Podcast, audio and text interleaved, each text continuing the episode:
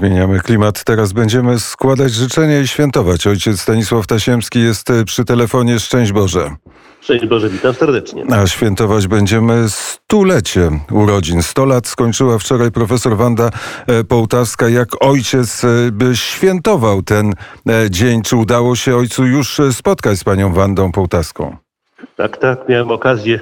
Nawet muszę powiedzieć, taka to była sytuacja dość niezwykła, ponieważ Wcześniej był pan prezydent z małżonką. Także y, jeszcze kiedy wchodziłem do domu, no to y, wszyscy y, odpowiedzialni za bezpieczeństwo prezydenta trochę to wszystko zabezpieczali, jak to się brzydko mówi, to znaczy właśnie troszczyli się o. Ale właśnie to też było takie zupełnie niezwykłe, że prezydent osobiście pofatygował się z małżonką, żeby te życzenia złożyć, a potem no, był to dzień, kiedy właściwie cały, cały dzień przychodziły różne osoby. Oczywiście była też msza święta. W samo południe e, przychodzili, ale też było mnóstwo telefonów, czyli co chwila jubilatka, czasami ktoś zadzwonił po włosku, ona odpowiadała po włosku, równocześnie prowadziła rozmowę bardzo takie, takie niezwykłe, że człowiek mając tyle lat ma tyle energii i tyle, tyle do powiedzenia, bo ciągle ma dużo do powiedzenia. I wyprzedził ojciec moje pytanie, w jakiej formie jest pani profesor? Oczywiście to jest y, wiek, w którym człowiek y, no nie jest w tych siłach, kiedy ma lat 18, ale e, jak najbardziej no, no, w sensie porywającym stan umysłu e, to na pewno, na pewno wszystko jest, jest. Ale człowiek niesie po prostu ciężar swojego wieku. To, to, to też trzeba jasno powiedzieć. Urodzona w 1921 roku, właściwie świadek tego e, całego e, stulecia, które, w którym e, żyła, żyje, w którym spotykała najważniejsze osoby, szczególnie świętego Jana Pawła II. No to nawet to określenie spotykać jest trochę małe, bo. To prawda. Pani doktor Półtawska przecież właściwie, skoro pan redaktor wspomniał o tych dramatach, no przecież przeżyła dramat obozu koncentracyjnego, była króliczkiem. Ostatnim jest ostatnim, ostatnią osobą żyjącą z tych, na których Niemcy dokonywali eksperymentów medycznych.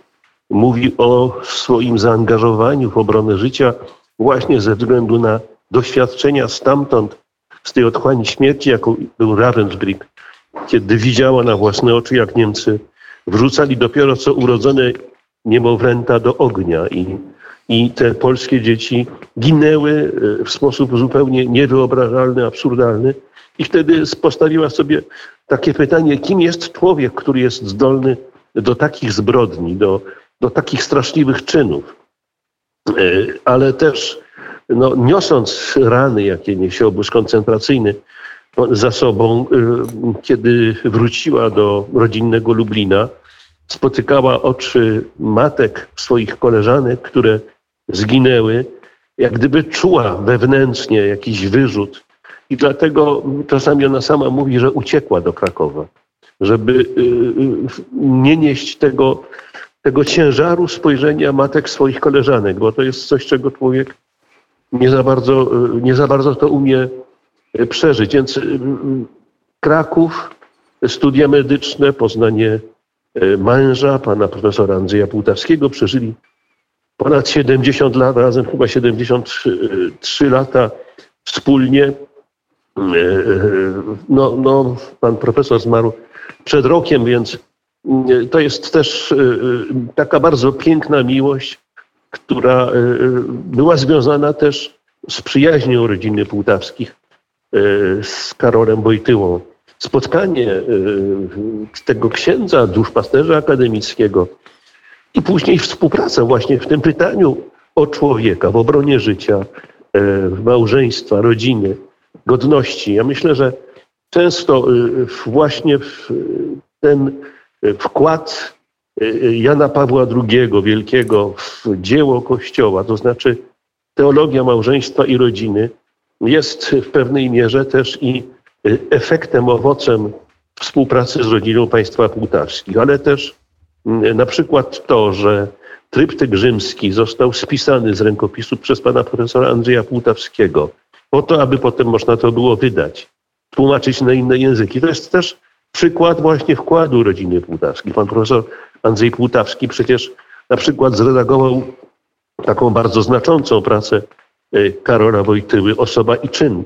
E, wtedy, no właśnie to, ta współpraca była często taką bardzo e, niedostrzegalną dla innych, ale ogromnie istotną.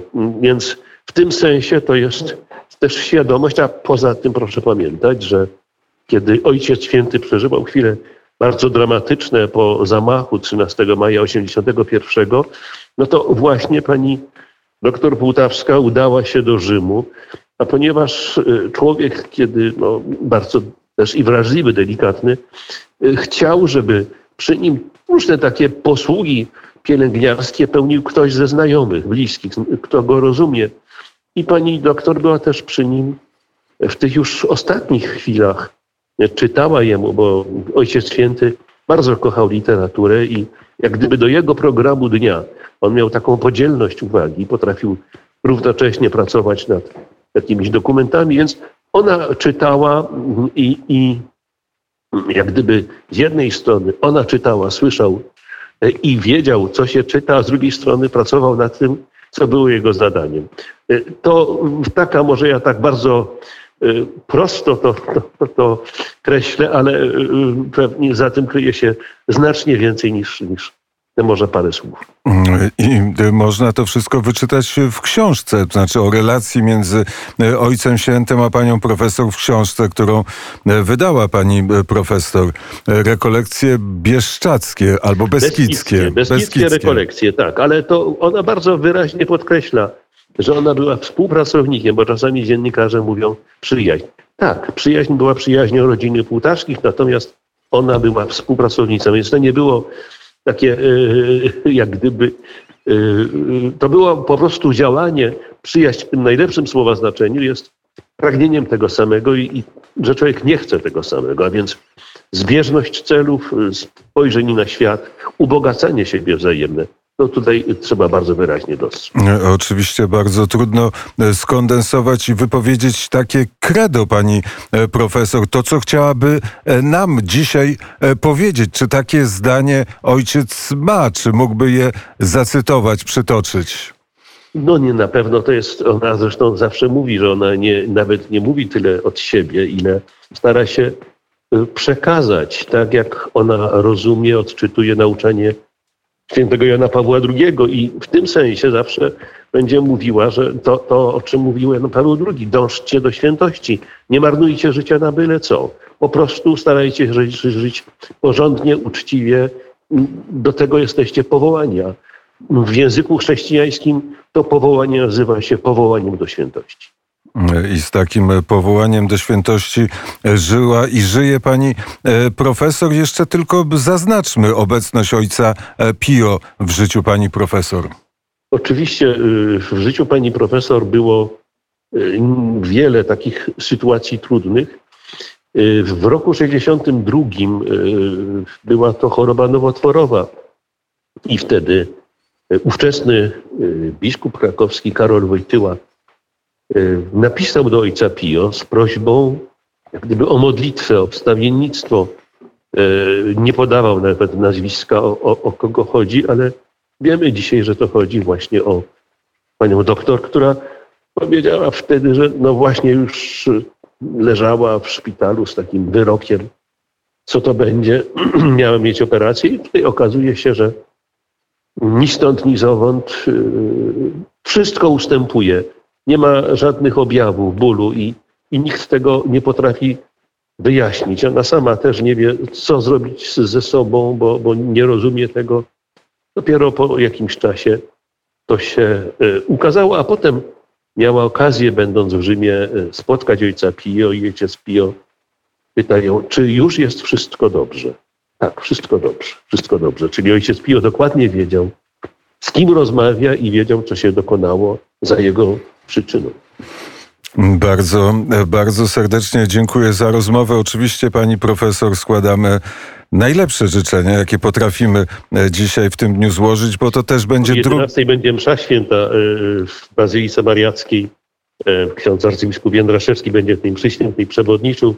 Także w sensie zewnętrznym ta uroczystość będzie dzisiaj i też jeszcze dzisiaj na pewno wiele głosów dotrze tutaj do niej, do Krakowa. Bardzo dziękuję za rozmowę. Ojciec Stanisław Tasiemski był gościem poranka wnet, a teraz zagościła na zegarze już godzina ósma.